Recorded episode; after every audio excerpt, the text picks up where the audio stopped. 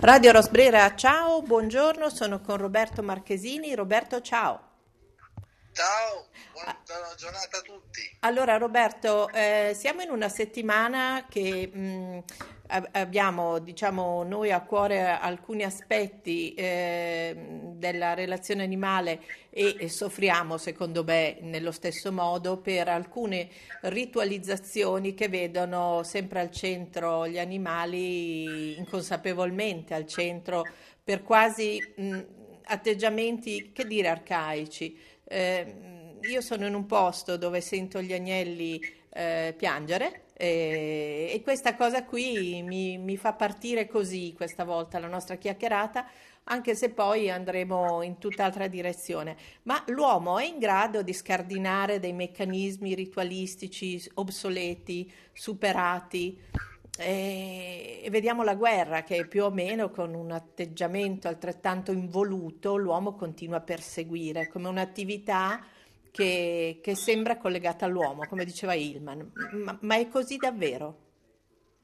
Ma l'uomo l'ha già fatto perché un tempo i sacrifici erano sacrifici umani, eh? Eh quindi sì. diciamo c'è già stato un, comunque un momento di passaggio, di conversione e, e, e, immagino che queste che sono in fondo società che ancora risentono di quella impronta neolitica che era basata appunto sul, sull'animale come capo espiatorio, l'animale come offerta, come donazione, l'animale come risorsa, eccetera, piano piano stanno, si stanno modificando, quindi non, eh, cioè le tradizioni diciamo devono rimanere secondo me eh, non da un punto di vista come dire eh, esteriore, ma devono magari rimanere nel loro significato particolare, che ne so, il, il periodo della, della, Pasqua come il periodo della primavera in generale indica la rinascita, indica il momento di, eh, di comunque di apertura di, di, nuovo della natura, dei grandi cicli naturali e questo secondo me è il significato che deve, deve rimanere, no? quindi il momento di eh, in cui aspettiamo l'avvento, aspettiamo qualche cosa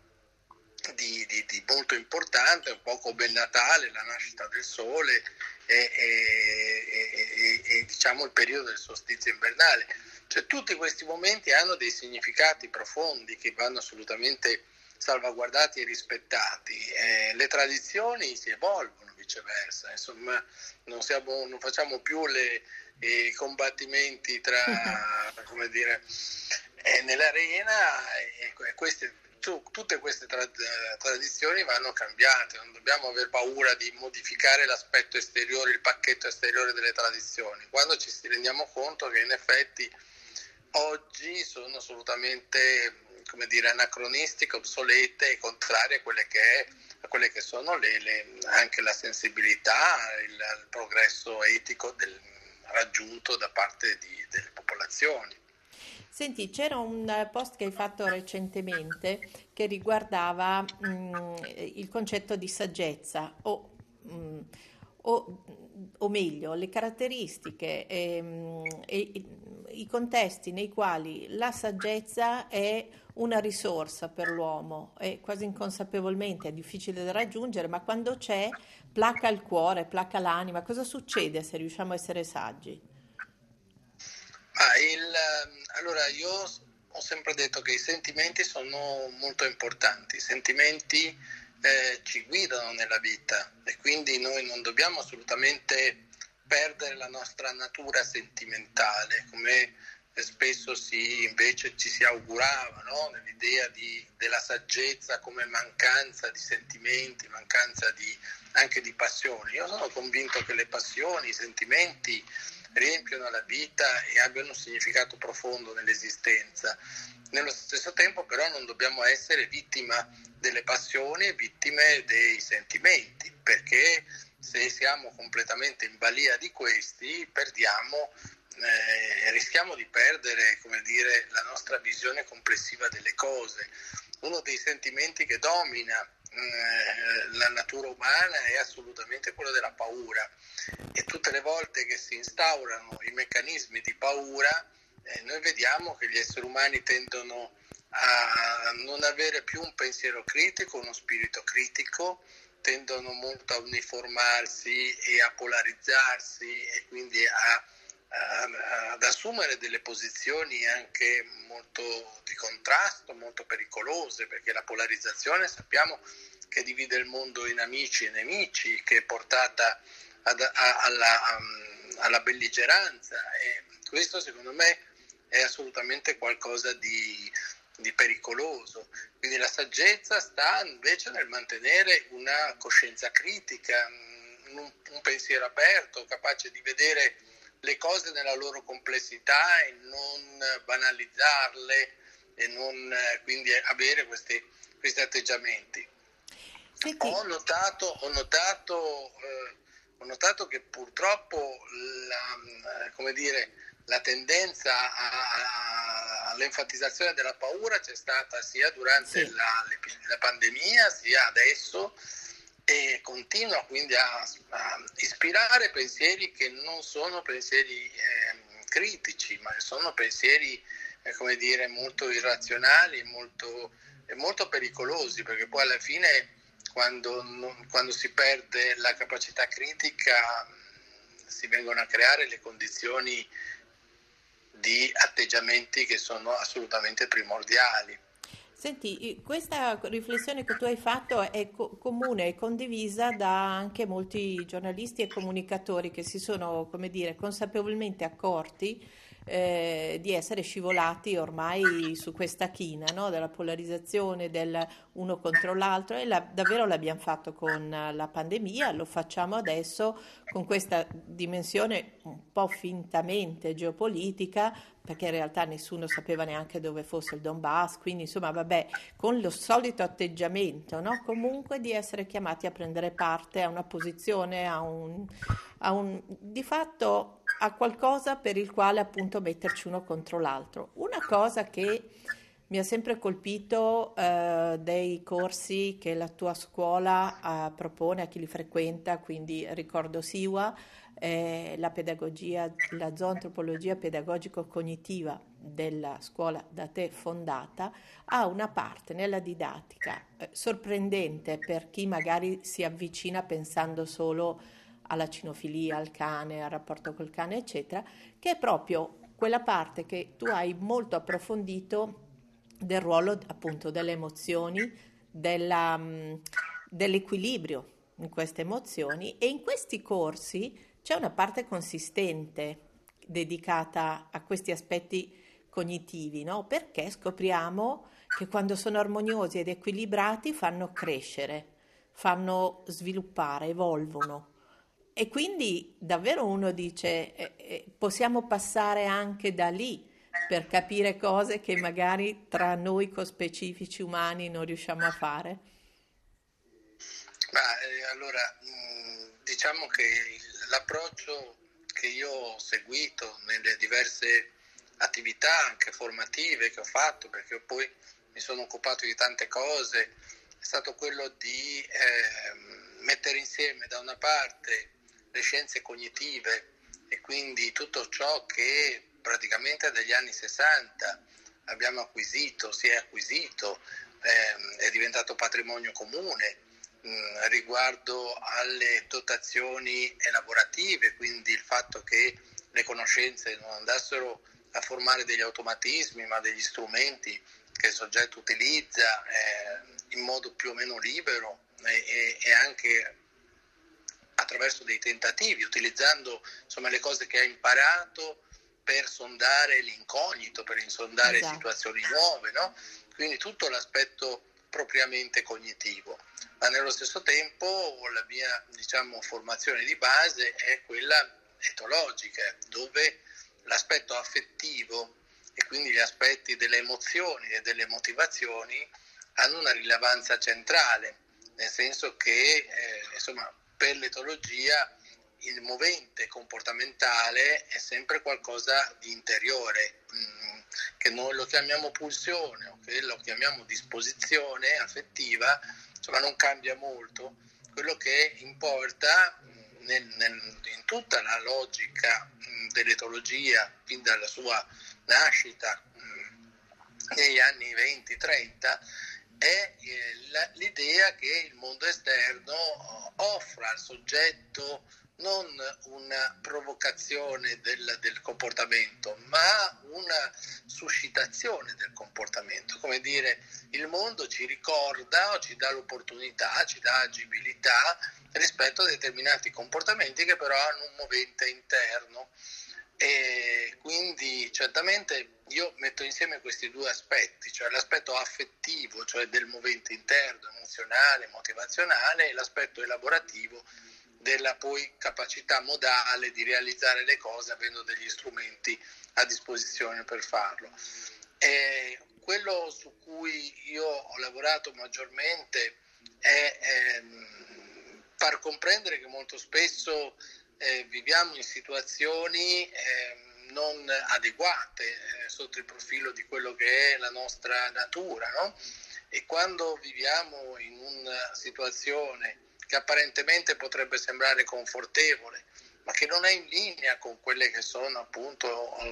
come dire, le aspettative, le esigenze espressive, le, le tendenze, le propensioni e provocando frustrazioni, demotivazioni, depressioni e stress a compromettere prima di tutto è il sistema emozionale che a quel punto va in una condizione di ansia, di angoscia, di paura, di sensibilità e quant'altro. Io vedo questo molto nella vita delle persone, vedo questo molto anche nella vita degli animali che accompagnano le persone, i cani e i gatti, mm. che molto spesso sono vittime del fatto che eh, per un motivo o per un altro, o perché noi stessi facciamo una vita che è assolutamente innaturale, o perché molto spesso le persone prendono un cane, un gatto, ma poi pensano di avere un bambino quanto un peluche, eh, è chiaro che c'è un accumulo di, di, di, di, stress, un accumulo di sofferenza molto sottile, molto nascosta, non è quella sofferenza eclatante di uno che prende a calcio il cane, è una sofferenza se vogliamo più, più infida perché apparentemente il cane vive in una situazione confortevole di welfare ma poi andandoci sotto vedi che in realtà è una prigione dorata perché quel soggetto non ha la possibilità di esprimere quelle che sono le sue doti, quelle che sono i suoi talenti, quelle che sono le sue aspettative, che sono iscritte nella natura, nella sua natura, insomma, perché la natura individua sempre dei desideri, dei bisogni che se non assolti eh, provocano questo. Allora diciamo che la forma- formazione che ho cercato di dare in questi anni alle persone che fanno il consulente nella relazione col cane, col gatto, che lavorano nella pet therapy, che lavorano nelle scuole e che eh, insegnano ai bambini il corretto rapporto con la natura e con gli animali e l'importanza di questo rapporto, ecco quello che ho cercato di dire è, attenz- è attenzione, dobbiamo riconoscere la diversità delle varie specie, e non, non eh, negarla, non essere negligenti rispetto a questo, perché gli animali sono soggetti, ma sono anche soggetti diversi, cioè soggetti che hanno una diversa prospettiva sul mondo da un punto di vista della comunicazione, della percezione, di ciò che gli interessa, della dimensione sociale. Quindi avere questo, avere questo per far sì che vivere con un cane, con un gatto o comunque incontrare un animale in natura sia sempre rispettosa delle caratteristiche dell'altro e mai invece eh, esclusivamente proiettiva. E poi c'è da dire che avvicinandosi ai tuoi libri e alle tue ricerche uno mh, ha mh, subito lo spunto per andare a guardare anche le specie meno, meno, frequentate appunto rispetto all'animale domestico tradizionale. A me è capitato per esempio di fare un confronto, ehm, tu hai lavorato tanto e, hai proposto delle vere rivoluzioni anche in ambito canile, eh, là dove appunto c'erano, c'erano, ci sono i box, ci sono i momenti che sono legati solo alla sgambata, hai veramente ragionato tanto su quanto l'uomo riesce a essere comunque in certe condizioni coercitivo comunque. E ho fatto un parallelo l'altro giorno parlando con la situazione del cavallo, dei cavalli, perché comunque addirittura sui cavalli grava ancora tutto un immaginario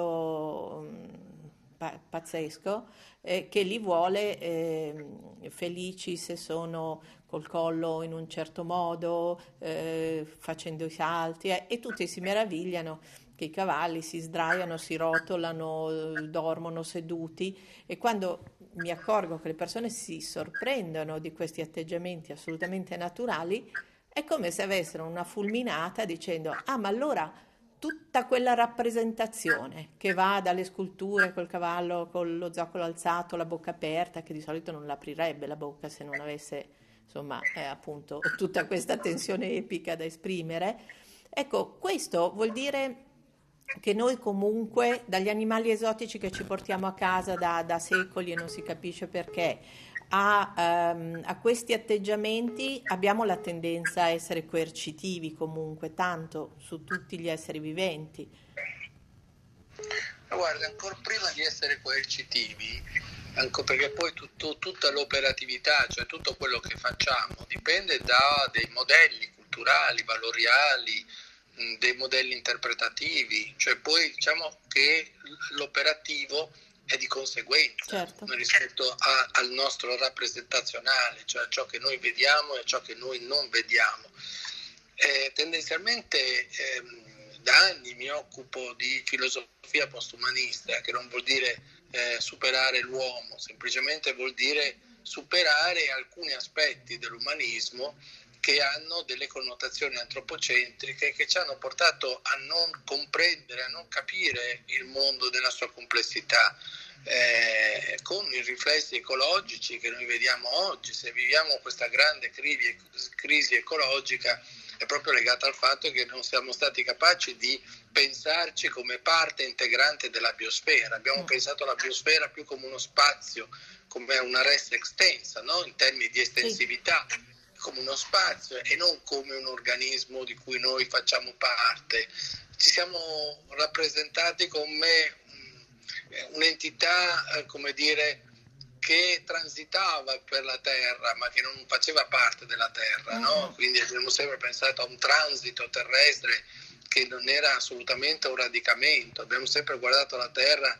mm, anche in modo negativo, no? per cui che ne so, la, come atomo opaco del male, piuttosto come valle di lacrime, mm. una natura considerata matrigna, insomma tutti questi aspetti, questa diffamazione sostanzialmente di tutto ciò che è natura, di tutto ciò che sta al di fuori del, dell'essere umano, che ha caratterizzato un po' la cultura umanistica, è alla base eh, dei, dei, dei, grandi problemi ecologici che viviamo oggi ed è alla base anche della nostra incapacità di eh, relazionarsi con le altre specie in modo adeguato. Eh, questi sono i grandi problemi che l'essere umano oggi, diciamo, in questa epoca di transizione, perché io credo che noi stiamo vivendo un'epoca di transizione. Fondo postumano vuol dire appunto dopo l'umanesimo cosa sta avvenendo? Sta avvenendo che stiamo in una transizione con dei conti che dobbiamo fare, cioè in questo momento eh, dopo aver mangiato in maniera luculiana e aver consumato tutto quello che era possibile consumare, ecco che il cameriere si sta avvicinando e ci sta portando il conto. E questo conto, con questo conto dovremo confrontarci. Eh, vedo persone, vedo governi, vedo eh, intellettuali, studiosi, politici che guardano da un'altra parte, ma bene o male dovranno fare i conti con quel eh, e dovranno saldare, dovranno saldare. Quindi è evidente che questo è un periodo, è un periodo di transizione, un periodo eh, in cui ci troveremo ad affrontare questo, questo insoluto questa disgiunzione con la biosfera che invece è il nostro Reclama. organismo, anzi noi siamo il suo organismo, noi siamo parte, non è che la biosfera è funzionale a noi, siamo noi funzionali ad essa ed è un cambiamento paradigmatico che sì. dobbiamo fare, dobbiamo costruire una nuova alleanza, ecco questo è l'argomento centrale, quindi ciascuno per il suo piccolo contributo questa visione, modificare questa rappresentazione e allora ah,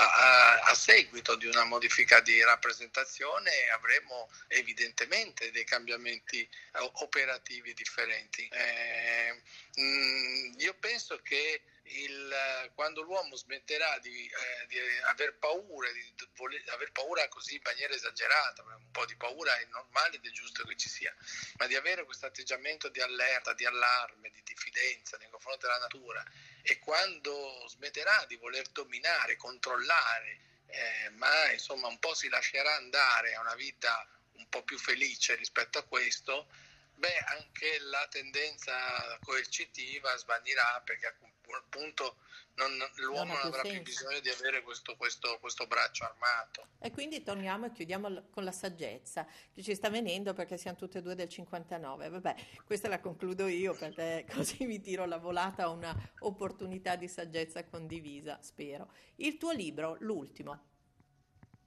Il mio libro eh, si intitola L'amore per gli animali, è edito da Lindau e, e esce praticamente a, intorno alla fine di questo mese, insomma subito dopo Pasqua eh, ci sarà. Ed è un libro molto importante perché è un libro in cui faccio un po', eh, tiro un po' le fila di quello che è uno dei miei argomenti principali, che è quello appunto della zoantropologia, della nostra relazione con gli animali, cercando di ehm, così non solo descrivere l'amore per gli animali, ma cercare di capirlo, capire quali sono eh, diciamo, l'origine, le radici di questo amore per gli animali, da dove nasce, come si sviluppa, quali sono i suoi punti di forza, quali sono i suoi punti di debolezza, perché se ci sono sempre dei punti di forza, ci sono sempre anche dei punti di debolezza, quali le, le, grandi opportunità che ci ha dato, quali le aberrazioni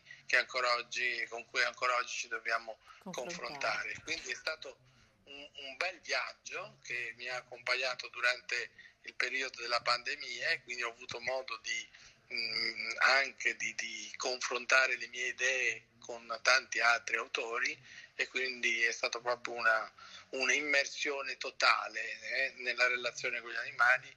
ed è un libro che da quello che sento piace molto e sono, sono contento perché oggettivamente è un'opera matura rispetto a questo, questo argomento. Senti Roberto, io ti ringrazio moltissimo, eh, sai che anche eh, quelli che non hanno questa, questa, strada o questo percorso, diciamo così, così a cuore, fa sempre molto piacere sentire le tue conversazioni. Io ricordo sempre anche il fatto che non a caso sei anche un filosofo e di filosofia ce n'è bisogno, cioè non è quella cosa così aerea, anzi più che mai in questo momento eh, anche i ragazzi ehm, avere opportunità di, di risposte di, e di domande fa... Eh sì, la, la filosofia è la nostra relazione col mondo, la nostra capacità di porci delle domande, di riflettere sugli argomenti senza essere immediati, senza voler trovare subito delle risposte, ma capire che in molte situazioni le domande sono ancora più importanti delle risposte. Eh sì, e, quando, e, quando, sì. e poi quando si scopre che sono condivise fa sentire anche meno soli. Quindi certo. questa è anche una buona opportunità. Allora ti ringrazio ancora con Roberto. Con Roberto Marchesini, Radio Rosbrera. Ciao.